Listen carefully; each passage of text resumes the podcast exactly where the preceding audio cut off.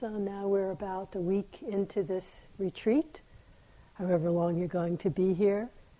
And a week is enough time to find out that maybe what you thought was going to happen isn't happening. To find that everybody's practice is starting to develop in your own particular way. People start going into different areas, and that's exactly as it should be happening. But it's also a time when some people are just going along, and some people, you, you, without realizing it, you can uh, a little bit find yourself struggling with, well, this isn't really, in some subtle way, I didn't think it would be like this. I don't know how I thought it would be, but not exactly like this. What I want to talk about tonight actually feels like the same talk over and over, but that's okay. There's a, a, phrase in Pali, is in the suttas often, yatha bhuta, which means things as they are, reality as it is. Yatha bhuta. And one of the um, kind of deep, high insights, an insight, uh, an understanding that's the ground for uh, liberation, is in Pali yatha Bhuta Jnana Dassana.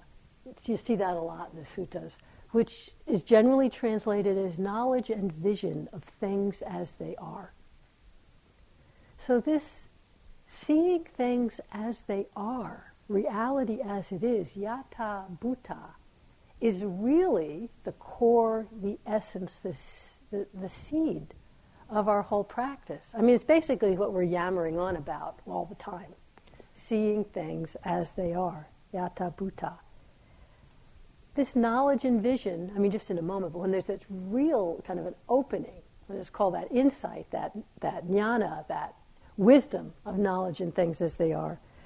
It leads to liberation because when the perception, when the mind, when the heart is truly perceiving things, self, others, sense experience, whatever, whatever in a moment, as it truly is, seeing as it truly is, in that moment, the wisdom of that releases for that moment the mind, the heart from clinging, from aversion, from sense of me because those reactions, those responses to life are based on our ongoing misperception and misunderstanding of things as they really are.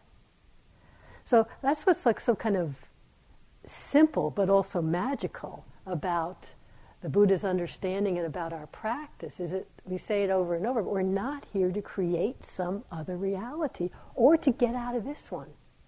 We're here to actually find out what the heck this reality actually is. And so I just love that phrase, yatha bhuta. And what allows for our accurate seeing things as they are in a moment? Mindfulness, of course. I mean, obviously. Clear perception. And what allows for clear perception for mindfulness is the quality of, in a moment, just one moment, of acceptance to see how reality is in this moment, it's necessary to be fully present with total acceptance of things as they are in this moment. And so I want to just elaborate on that a bit, on yatha bhuta, on what hides things as they are, and how mindfulness can help with that. Acceptance of things as they are, with mindfulness, with clear connectedness, opens the mind, the heart, to the liberation, the freedom of non clinging. And that allows for not passivity. This acceptance is not about passivity. Allows for a clear, compassionate, appropriate response because we're actually responding to what's actually going on rather than our ideas and constructions and delusions about things. But don't believe me.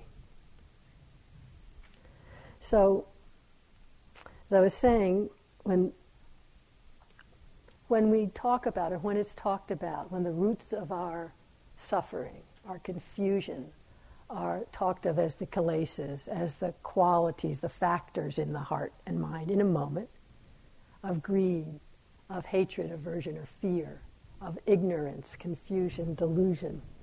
we say that these are the seeds of suffering. On one level, at times, I mean, that's obvious. Usually it's more obvious with aversion and hatred and fear than the others. It's obvious that in themselves we don't like them too much and that they seem to be causing us suffering. But that's not really the real kind of most subtle, most pervasive way these things cause us suffering.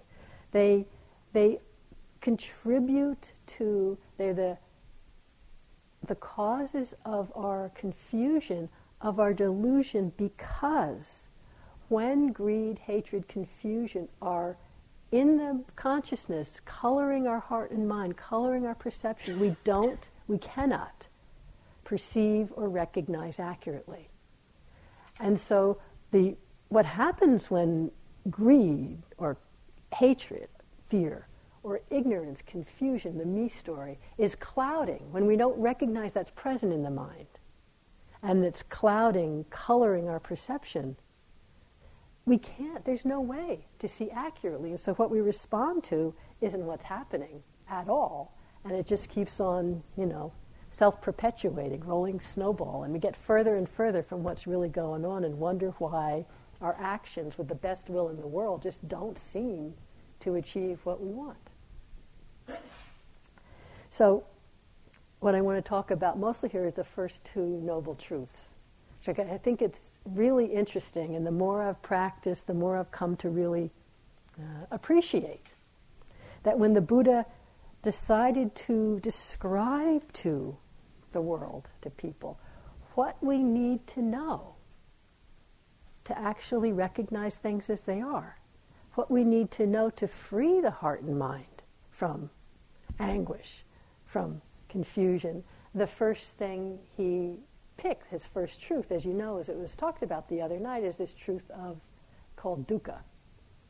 And I want to talk about that a bit because I think it's profound and if it was as obvious as it seems to be, why would the Buddha need to lay it out and say that this truth needs to be understood? And that's the action that he recommends for the first noble Dukkha, the truth of dukkha, is to be understood. Right? Not to be avoided, not to be transcended, it's to be understood. And so I just want to talk a little bit about I mean, my understanding, my limited understanding, things I've read, to just help give a sense of the, the naturalness of it, of this truth of dukkha, and how understanding it contributes to recognizing accurately, and how that contributes to ease, freedom, peace of mind, peace of heart, heart and mind of non clinging. So, to be understood dukkha, we all know this, um, probably you all know this word, and generally shorthand translated as suffering, right? And often when we hear the first noble truth from, from non Buddhists, particular, they say, well, Buddhists say life is suffering. What a downhead thing. I'm not really interested in that. And then so-called Buddhists also say life is suffering. You know, the first noble truth is dukkha. Dukkha translated as suffering. But this is a very uh, too narrow of an understanding for the, the depth of the First Noble Truth. Dukkha is a word that can be used in a couple of different ways. One is dukkha as pain. Dukkha, so when the First Noble Truth is written out, one aspect of dukkha is dukkha dukkha, just flat out, you know, unpleasant pain. And when uh, in, in the suttas, when the Vedana, the pleasant, unpleasant, neutral Vedana or feeling tone, Andrea talked about, Andrea talked about today, the unpleasant physical one is named dukkha. Okay, so it's often used in that word of just plain unpleasantness, suffering.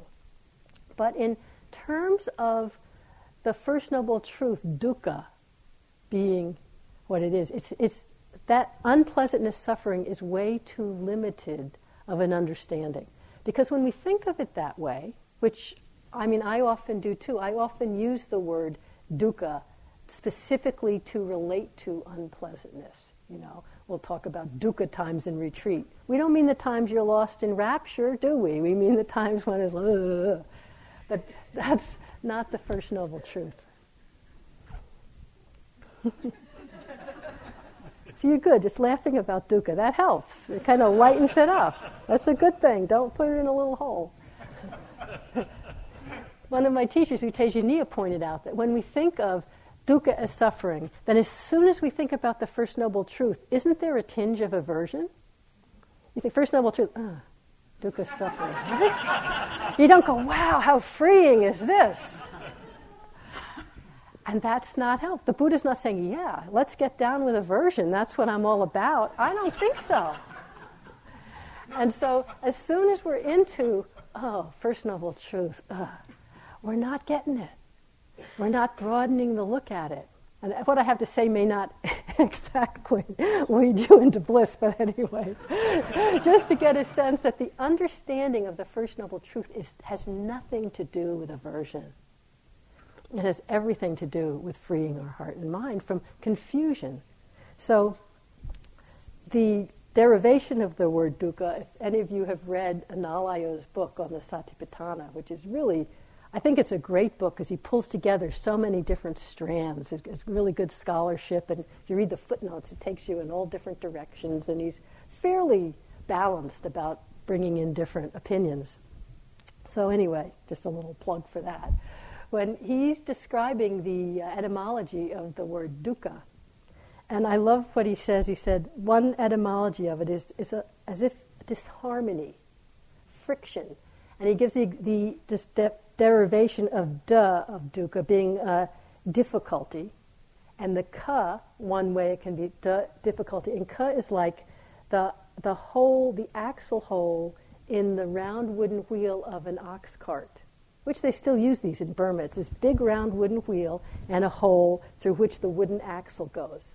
And if it's not properly fitting in its hole, and mostly it's not, these aren't exactly, you know, highly streamlined machines, there's friction, some friction, some rubbing every time the wheel goes. That's dukkha. This kind of friction. And another derivation he puts it as to standing badly, uncomfortable, uneasiness. That's really more the sense of dukkha. And not that it's good or bad, but it's just calling us to just notice accurately in our life that so much of the time there's this sense of it just doesn't quite fit, you know? It's not that everything's awful suffering all the time, but there is that, and that's part of it, the dukkha dukkha part is saying, yeah, you know, there's pain, there's birth is pain, there's old, e- old age, sickness, and death. I mean, none of us, no one gets out alive, right? That, that's part of it. That's not all of it. That's part of it. But when even that, obvious as it seems, someone was just saying today, and we all do it. Well, it's obvious, but my mind goes, okay to other people, right? It's obvious I'm going to get sick and die, but not now and really notice. I noticed that in my own mind uh, recently. I don't know, I wasn't really sick. I mean, nothing horrible was happening. But I was lying down somewhere, I don't know where or when or what was going on. But it was just a sense of things got really kind of fuzzy, like my blood, blood pressure went low or something, and I almost fainted. And I could see my mind going, oh, well, I wonder if this is the thing. You know, who knows? I wonder if this is the thing that's like dying or that's really starting something. And that was a, a moment of just open, I wonder. Immediately followed by, no, not now, Mm-mm, not me, not going to happen now. and it wasn't, you know, but just to see how the mind does that. Yeah, sure, we know, but. And that's the obvious, that's the most obvious part of the first noble truth of dukkha. So, and I'll, I'll get to say what we do with that as I go on. But there's that. There's the other aspect, the secondary aspect of dukkha as, an, as a noble truth is, of course, there's pleasant experience. There's beautiful experience. Dukkha isn't just about unpleasant Vedana.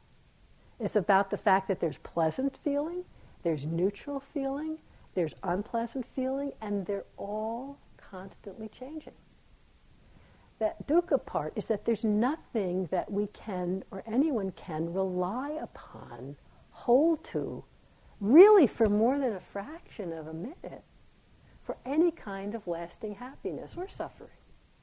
So it's this unreliability of things that he's calling dukkha. Remember, that doesn't mean aversion. The aversion comes in the second noble truth, why we suffer from this.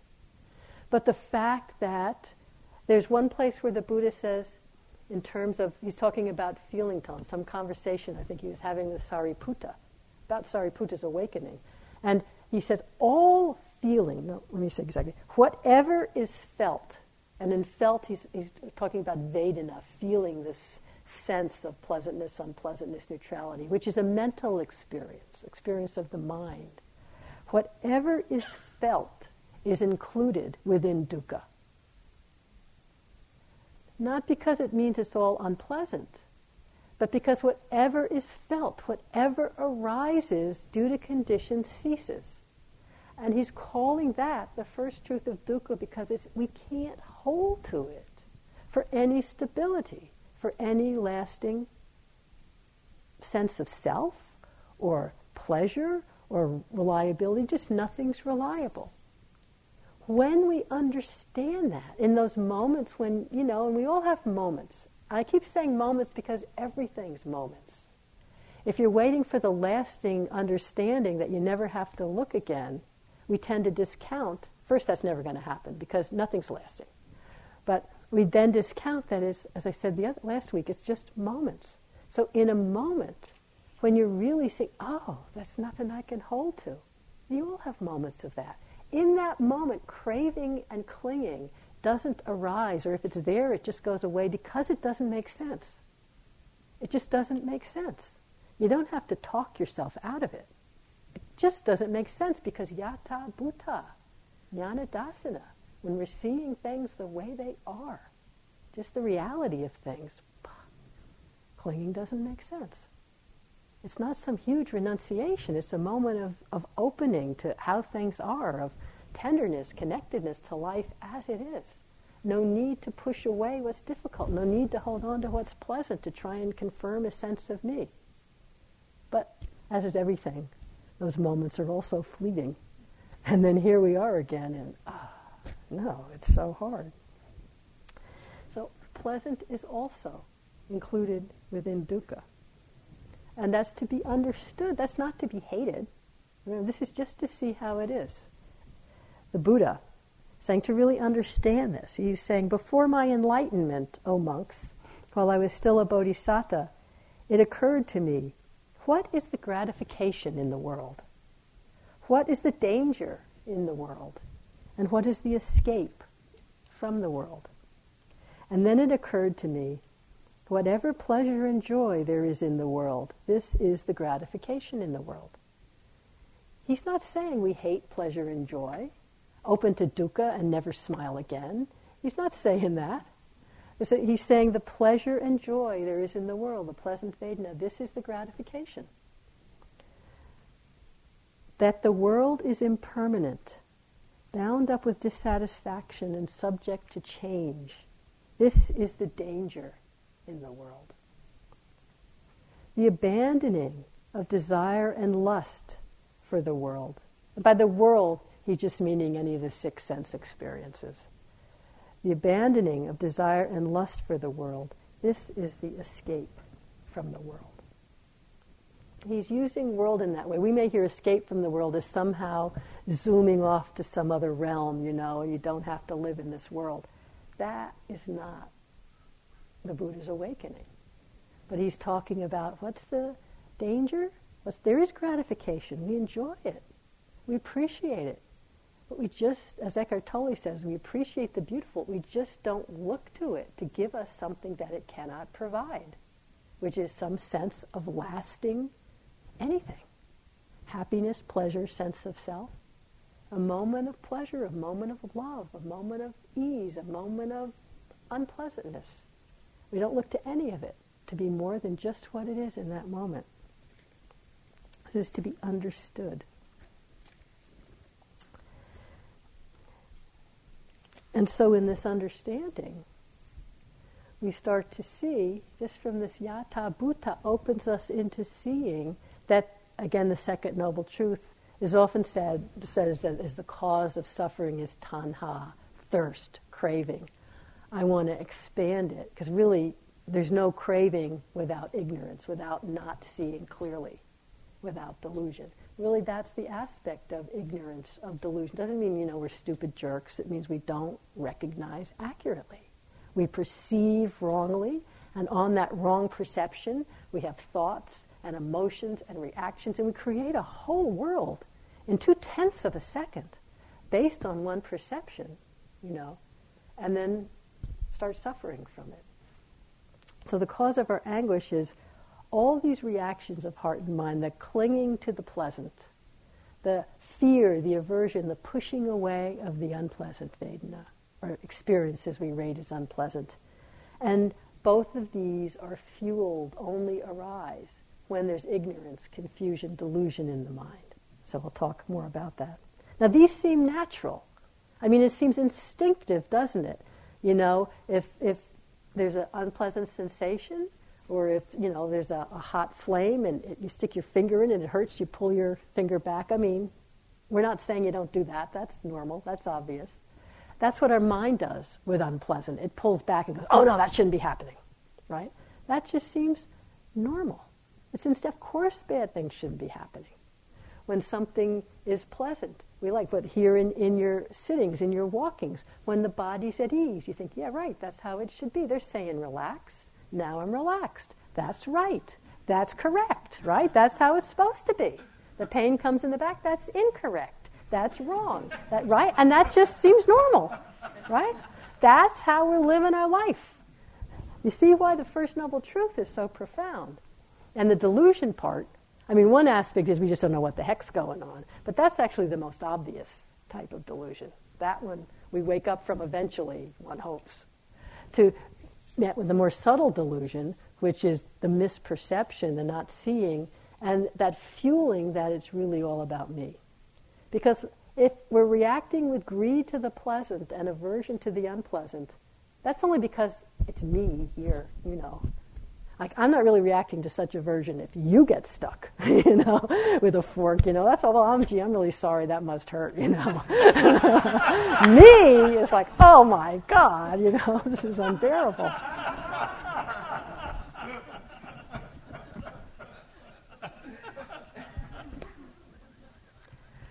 but actually, that's why, just moving from that into compassion, that's why compassion is actually an expression of the non deluded heart and mind.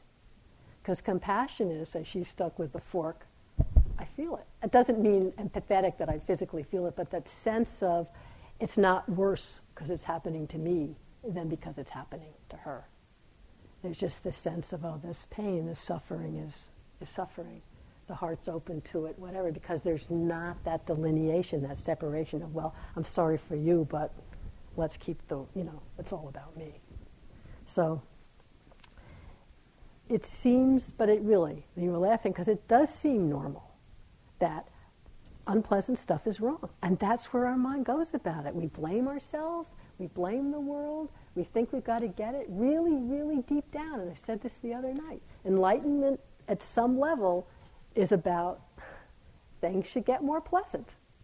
Enlightenment is not about all this back pain I'm having, these traumatic memories that are coming up, this unpleasant feelings that I'm having are in the way of my practice. They must go away so that I can see what's really going on, which is subtle and refined and concentrated and hopefully blissful. Yatha bhuta, things as they are, now in this moment going to read this later, but it seems to be coming up now. This is actually from Adyashanti. I really like it. He's saying abiding, but I'm using acceptance, which is clear mindfulness, meeting what's happening just as it is. Accepting means letting everything be as it already is, no matter what it is. If you're feeling good, let that be as it is. If you're feeling bad, let that be as it is. No matter what your emotional, physical, or mental state, let it be as it is, not wishing for it to be otherwise. And I'll add, if you're wishing for it to be otherwise, notice that and let it be as it is. if you want it to be different from what it is, that's not acceptance. You're picking and choosing and trying to control your experience, which of course we all do because it's so deeply in there, natural. That's why we don't understand the first noble truth that unpleasant is the problem. Awakening somehow is going to rid us of this problem. So recognizing, understanding the truth of dukkha leads us to being able to see how these habits of reactivity, of aversion, of grasping and clinging, of delusion, of making it all about me, feed the confusion, the dissatisfaction, the pain, because everything we're doing to try and fix the pain, to try and feel happy, is predicated on not recognizing things as they are. Something that really helped me, and it was pretty far into my practice in terms of this, where I would think I was just being with what is, being with what is, I really understood. And then I'd find that little niggling seed back there of, oh no, going for it should be pleasant. This bad thing shouldn't be happening. This unpleasant thing shouldn't be happening. It's wrong, it's bad, it's my fault, or it's your fault, or it's the weather's fault, or it's, it's somebody's fault because it's not supposed to be happening, or I'm a failure. That's the other way. We turn it back on ourselves, right? You're going good when it's pleasant. When it's unpleasant, you're a failure. You can't do this practice. It isn't working. All of those things. Anyway, what helped me is, I mean, this is not it's like a kind of a duh, as in dukkha, but duh experience was uh, looking at the Buddha's life after he was enlightened, fully enlightened. So he's the fully enlightened one, freed from anguish, freed from suffering. No more greed, hatred, delusion arising in his heart, in his mind. That's one of the ways a freed mind and heart is described. Which I have to say, that does sound pretty nice, doesn't it? No more reactivity to experience. Without greed, hatred, delusions, just pure being with things as they are. Wakeful, but not resisting. But looking at his life after, it wasn't. If you try to just imagine living the life he was living, it doesn't sound like a birthday party, you know? He spent 45 years, unless you hate birthday parties, he spent 45 years after he was awakened walking around India barefoot teaching, eating one meal a day, going begging for his food, forming a sangha of monks, a sangha of nuns, and if you read the suttas, if you read the Vinaya, people were the same then as now, right? I mean, you listen to the politics, you listen to what's going on in the EU when they meet, you listen to any kind of group of people meeting and trying to come to some decisions. Okay. Take it to meditation center. I got news for you. It's the same thing. Well, you read how all the rules in the Vinaya came about. The monks are always going, "Oh, he's doing this, she's doing that," and the Buddha said, "Okay, I have to make a rule. You know, you don't do this, you don't do that. Try and keep the peace. Try and not have the lay people lose their faith."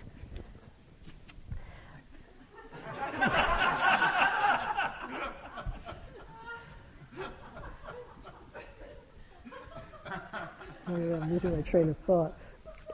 Anyway, looking at, looking at his life, he had the choice when he fully awakened. He could, at will, spend all of his time in deepest samadhi, just complete bliss of peace, or he could put his mind into nibbana, into just cessation, and just hang out there. And you'll see sutras where he said, I've just come from a, a calm day's abiding, from a pleasant day's abiding. I mean, that would be nice. He could have spent his whole life doing that, but he didn't. Motivated by compassion, by a sense of seeing the unnecessary suffering of beings. But his life was not one of comfort. It was not one of ease. It was not one of pleasant Vedana, particularly at all. He could have chosen any way to live. You know, he chose the life of a renunciate. He was willing to be a teacher, which both had all the, you know, the joys and the beauty of sharing the Dhamma and the, the Sangha difficulties, and just being in India with all of these, you know, wanderers coming around, haggling with him all the time. There's lots of suttas like that. And he gives his thing and they shake their head and go away, you know, it's just, and he had um, rivalries. His cousin Devadatta tried to kill him and take over the Sangha. There was sorrowful things where some of his clan's people got involved in a war over water rights, and many of them were killed, and he had to go kind of help to pacify that. His most beloved favorite disciples died shortly before he did, and he just they're just saying he was aware. I mean, he wasn't prostrate with grief, but he was aware of their their being gone. You know, he said, "Look, I see the sangha is empty, empty of Sariputta and Moggallana." Get that sense of loss. In other words, he awoke into this life, not into some you know rarefied deva realm. He was in a body. He died of food poisoning. I mean, he had headaches. He would have to go lie down. He was living a life in a body like we are now. Yet he was free of suffering. He was not free of pleasant, unpleasant, neutral Vedana. He was not free of the fact that everything changes. He was free of seeing things inaccurately and needing for things to be different, to be at ease. He was really awakened fully into this world, fully engaged in this world with people, with beings. And he didn't just stay with people, you know, but beings in all realms, of all walks of life. And so when I looked at that, I thought, whoa, you know, this awakening isn't about escaping from life, and it isn't about getting rid of my body pains, my personality. We'd like to, maybe, but, you know, here it is. But it's about understanding, understanding where the suffering really is and where the freedom is. And it's right here. The freedom's here and the suffering's here because there's only here. But the freedom is in that recognizing accurately, yatha bhuta, the reality of what's happening in mind and body in this moment. So I just want to talk a, a bit about how then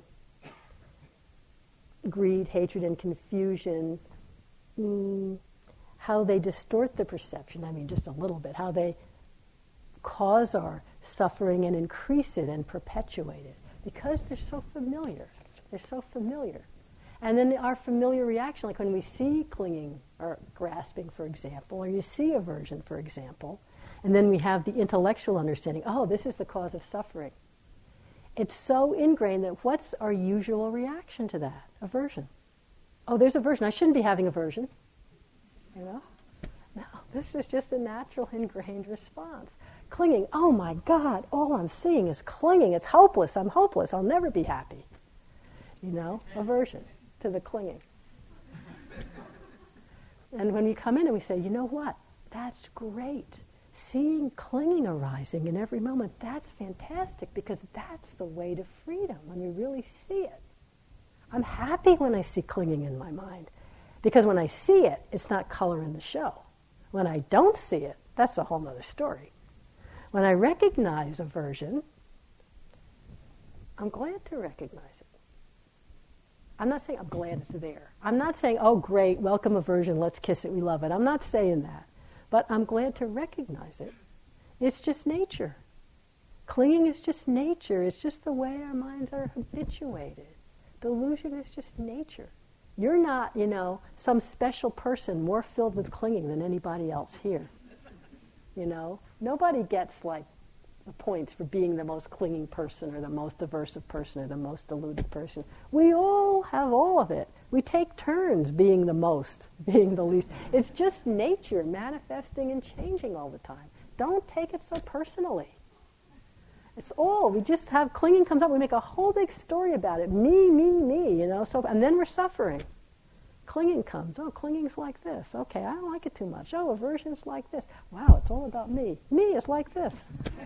I'm serious. I mean, I know it's not always that easy.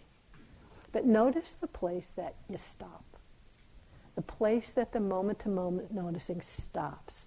Because that's the place that we've landed.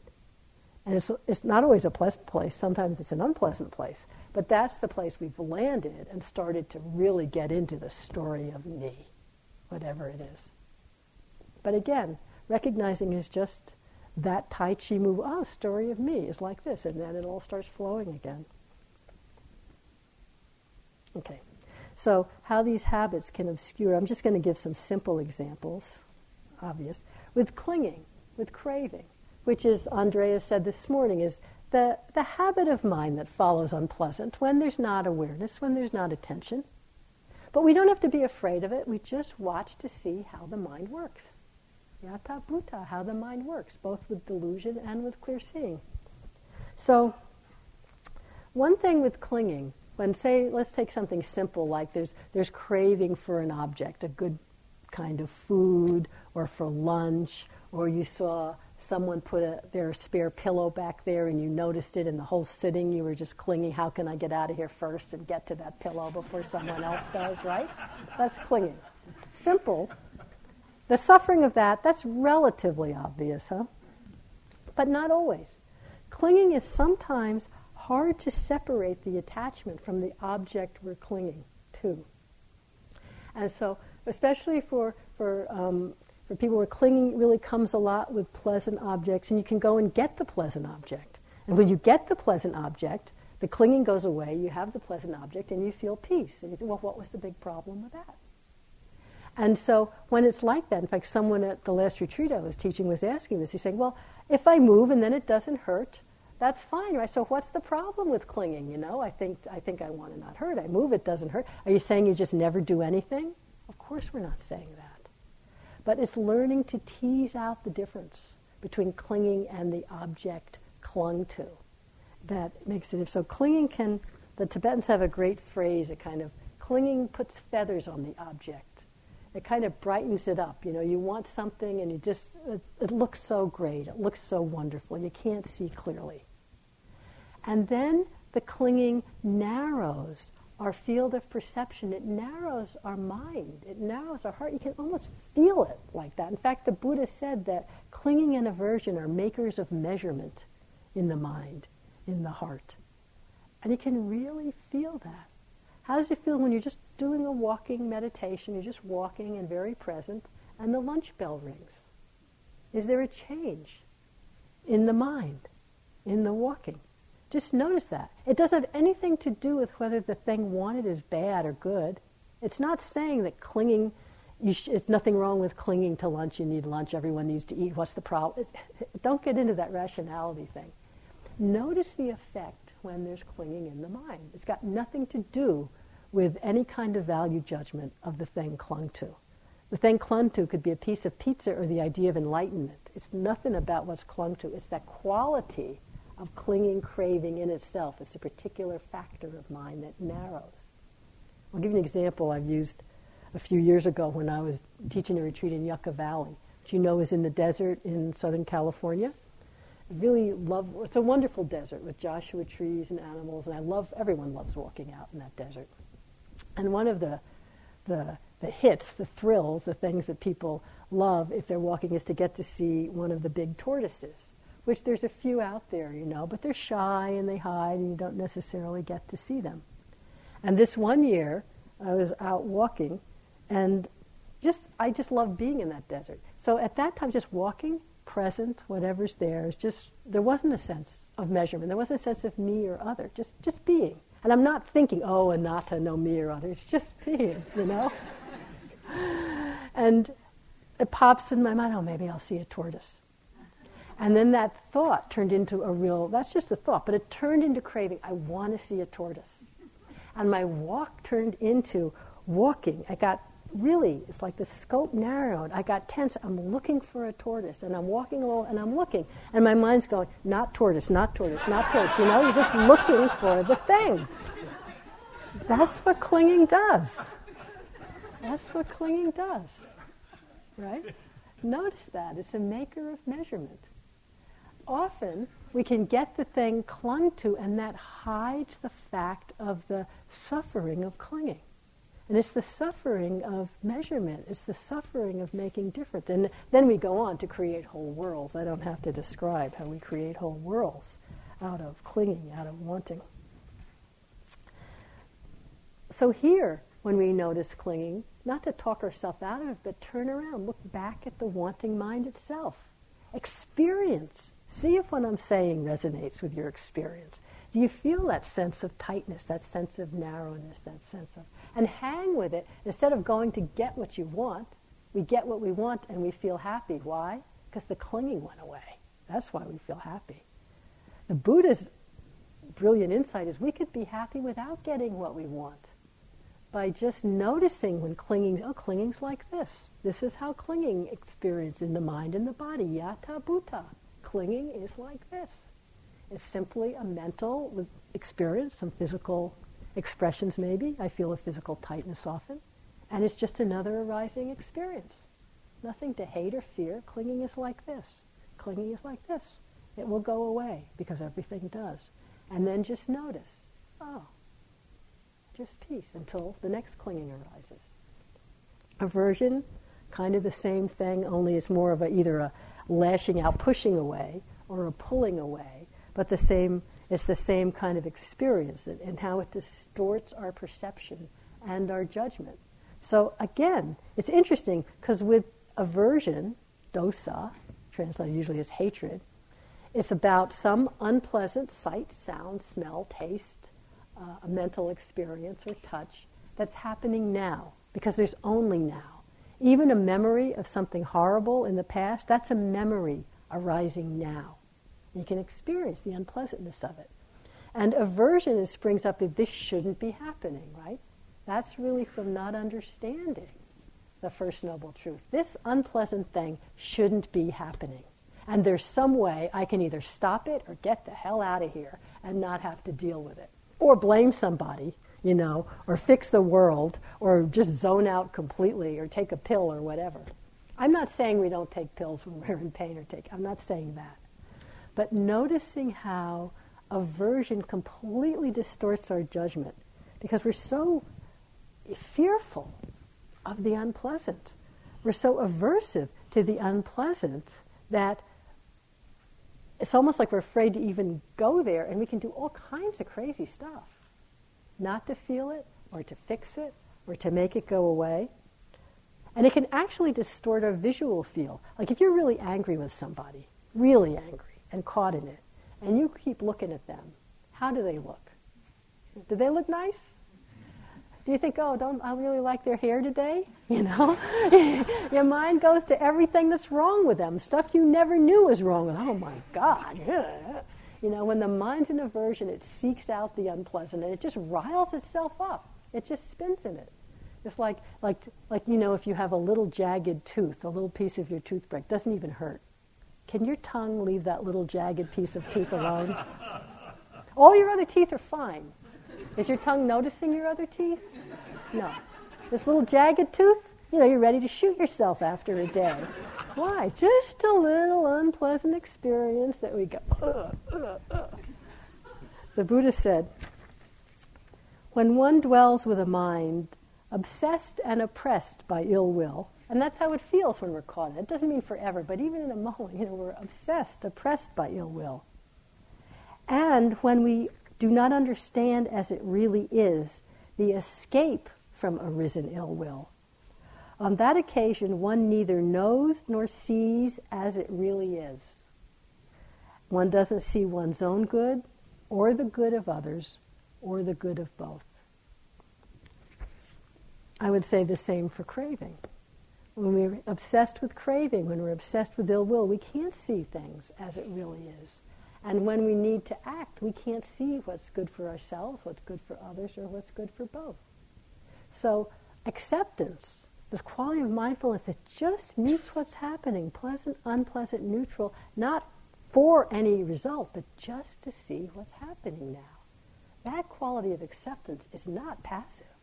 That's what allows for the clear seeing, the clear vision of things as they are. And that allows for appropriate response, clear decision. The Buddha lived a very active life. He made clear decisions as to how to live his life, not passive at all. But the decisions can be based more on reality. A simple, simple example, story from a friend of mine told me a few years ago. In Massachusetts. She lives in Massachusetts.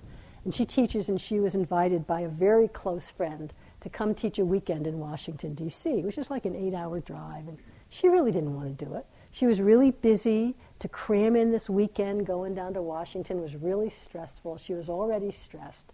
It wasn't, you know, something that would save all beings. You know, it's like she really didn't want to do it. But this friend was a dear friend.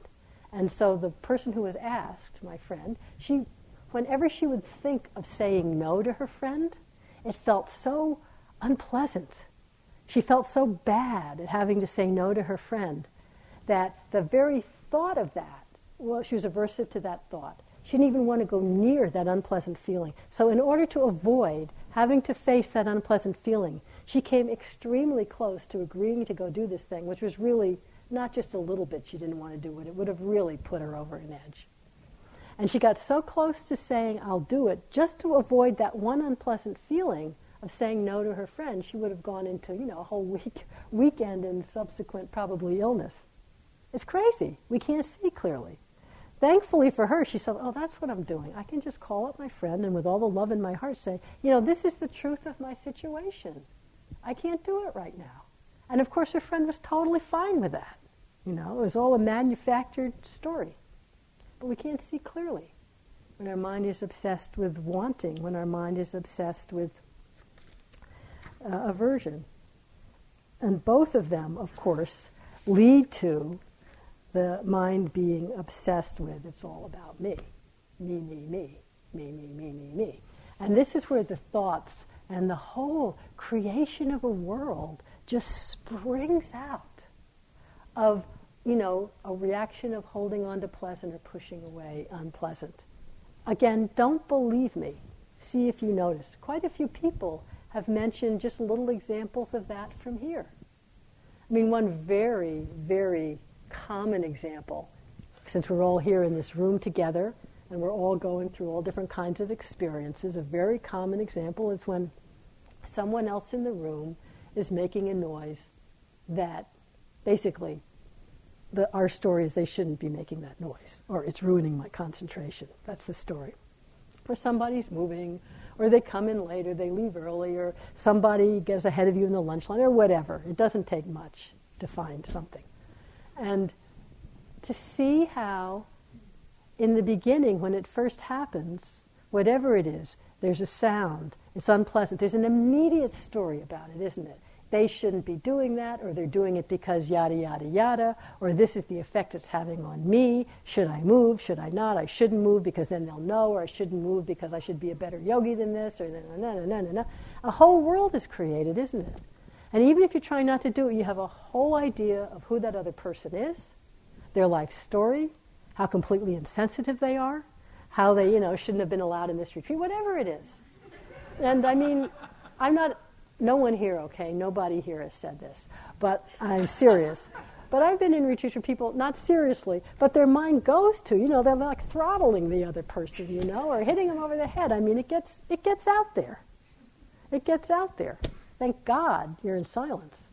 And really, why do you think?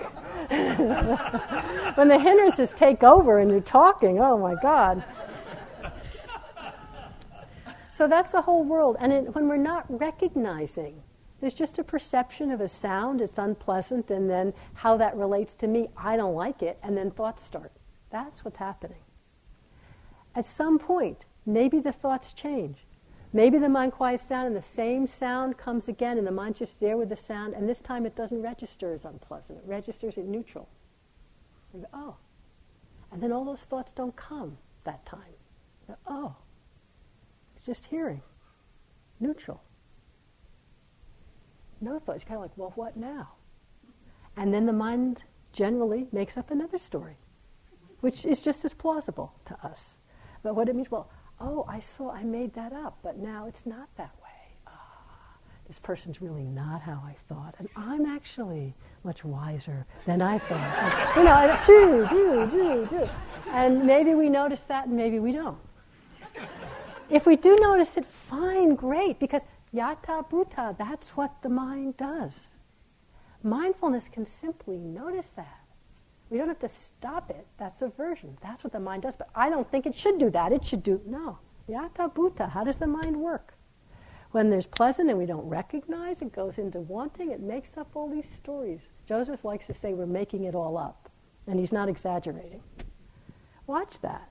But with humor, just say, wow, you know, make it up this, and sometimes do it on purpose. Notice you're wanting something and just with real awareness, watch the story the mind creates, but watch it. And then take your attention right back to the sense store. Say it was a smell at lunch and it got hunger going. Take your, just go right back into smelling, smelling. Notice if it's pleasant, unpleasant, neutral. That's not in your control. It just arises. But that can change from moment to moment. Pleasant, unpleasant, neutral is not inherent in the object. It's a felt experience in the mind. Something that I, in this moment, experience as pleasant, someone else might experience as neutral or unpleasant. Something I experience as pleasant now, I might experience as unpleasant or neutral at another time. There's nothing steady state here. So when you've got a whole story going and you notice it, and then just come back. If there's some experience that's arising again, a smell, a sound, a sight, come right back into seeing, right at the eye door, smelling, right at the nose door. Notice if there's a pleasant, unpleasant neutrality. And then see if any story comes, how does that affect me? That's how the story starts. And see where that goes with awareness. And just watching it. The more we watch it, the less energy it has. It's amusing. Like sometimes the stories are useful, but we know we don't have to believe them all. And in the middle of one, you go, wow, that's really quite a story. And I really believe it too. And then I'll just feel, ugh, you know, aversion. And that's just what's happening right now, aversion. You don't have to fight it away. It's really fascinating. So the escape, the escape from unpleasant, the escape from the aversion, from the clinging, the delusion, is simply this quality of mindfulness, acceptance. Bare mindfulness means mindfulness of just what's happening, not of our concept about what's happening. That is so key, and that's what we're pointing to so much in the interviews. When we say what's happening, you say, oh, well, you know, the breath is like fire and it's swirling. But yeah, well, what does it feel like? You go, well, you know, it's like this and the air and the pressure. Go, yeah, but, but what's the sensation? You know, oh, pressure. I mean, it's kind of deflating, isn't it? but that's yatha bhuta. oh, yeah, pressure. If you look, it may be deflating, it's also quite peaceful. But we kind of, at times, are addicted to our endless stories, even though that's where the suffering is. Who would I be without my incredibly obnoxious personality? Ah, but that's just fear. It won't go away. I really won't. But that sense of, oh, it's just this, just this, free of concept. So when we say, um, I have an example somewhere, see if I can find it. No.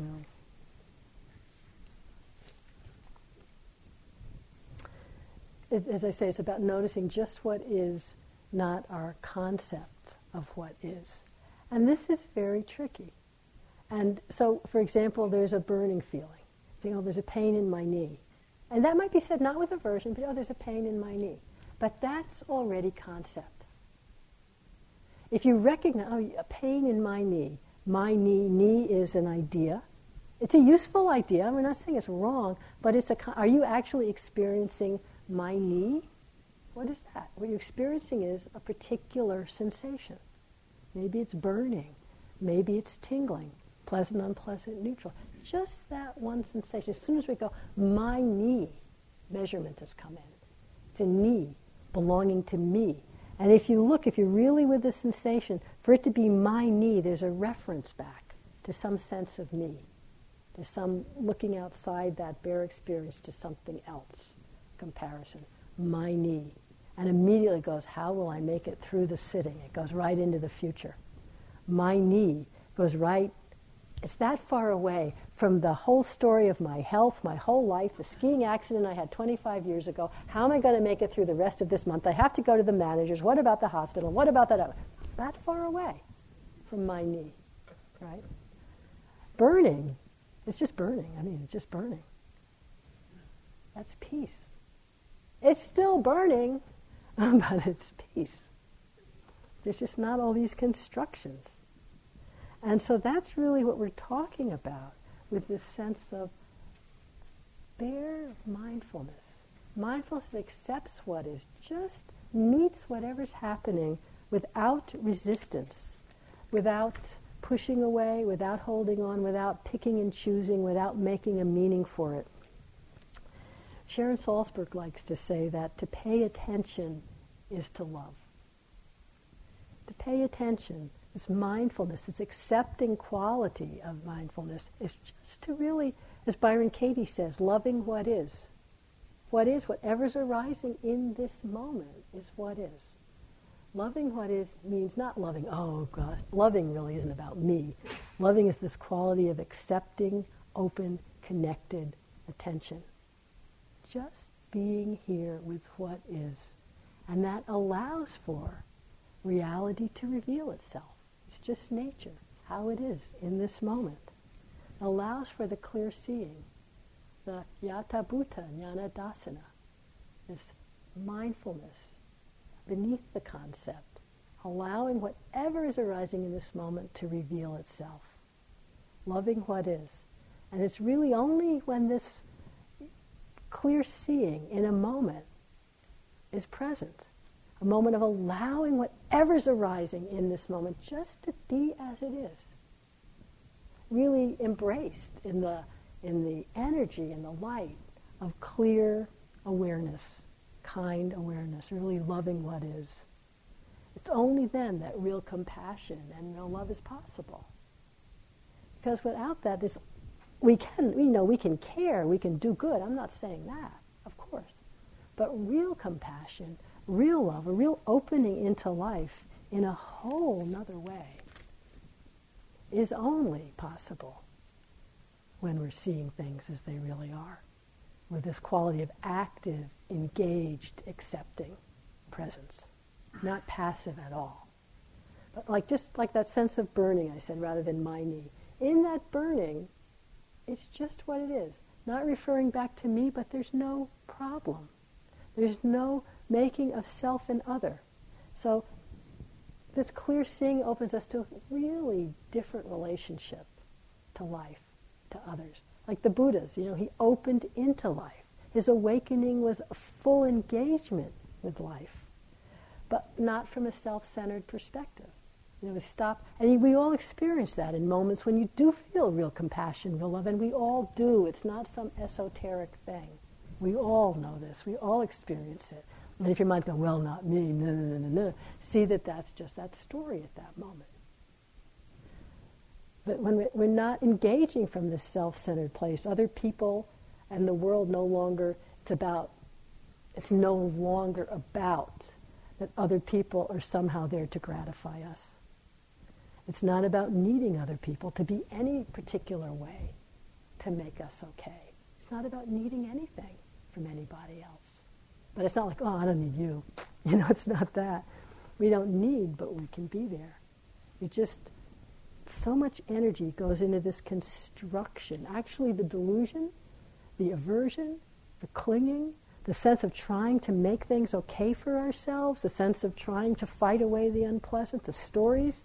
And the story here turns into a story against yourself because you don't want to have the stories and you don't want to be doing this. So then you just pile of aversion on top of that. You know, I shouldn't be doing this. Same thing. So much energy goes into that. So sometimes when you have an insider, there's a moment, some moments of just seeing yatha bhuta as it is, nothing special. So much energy is released, is available. And then energy is available for appropriate response, for compassion, for generosity, for kindness, for acting, you know, in the way that's appropriate, that isn't about serving me. We don't get there by thinking about it.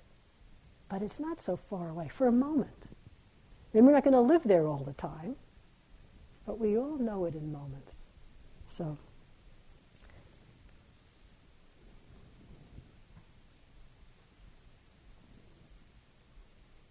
I think I'll just end there. Oh, thank you. Let's just sit quietly for a minute.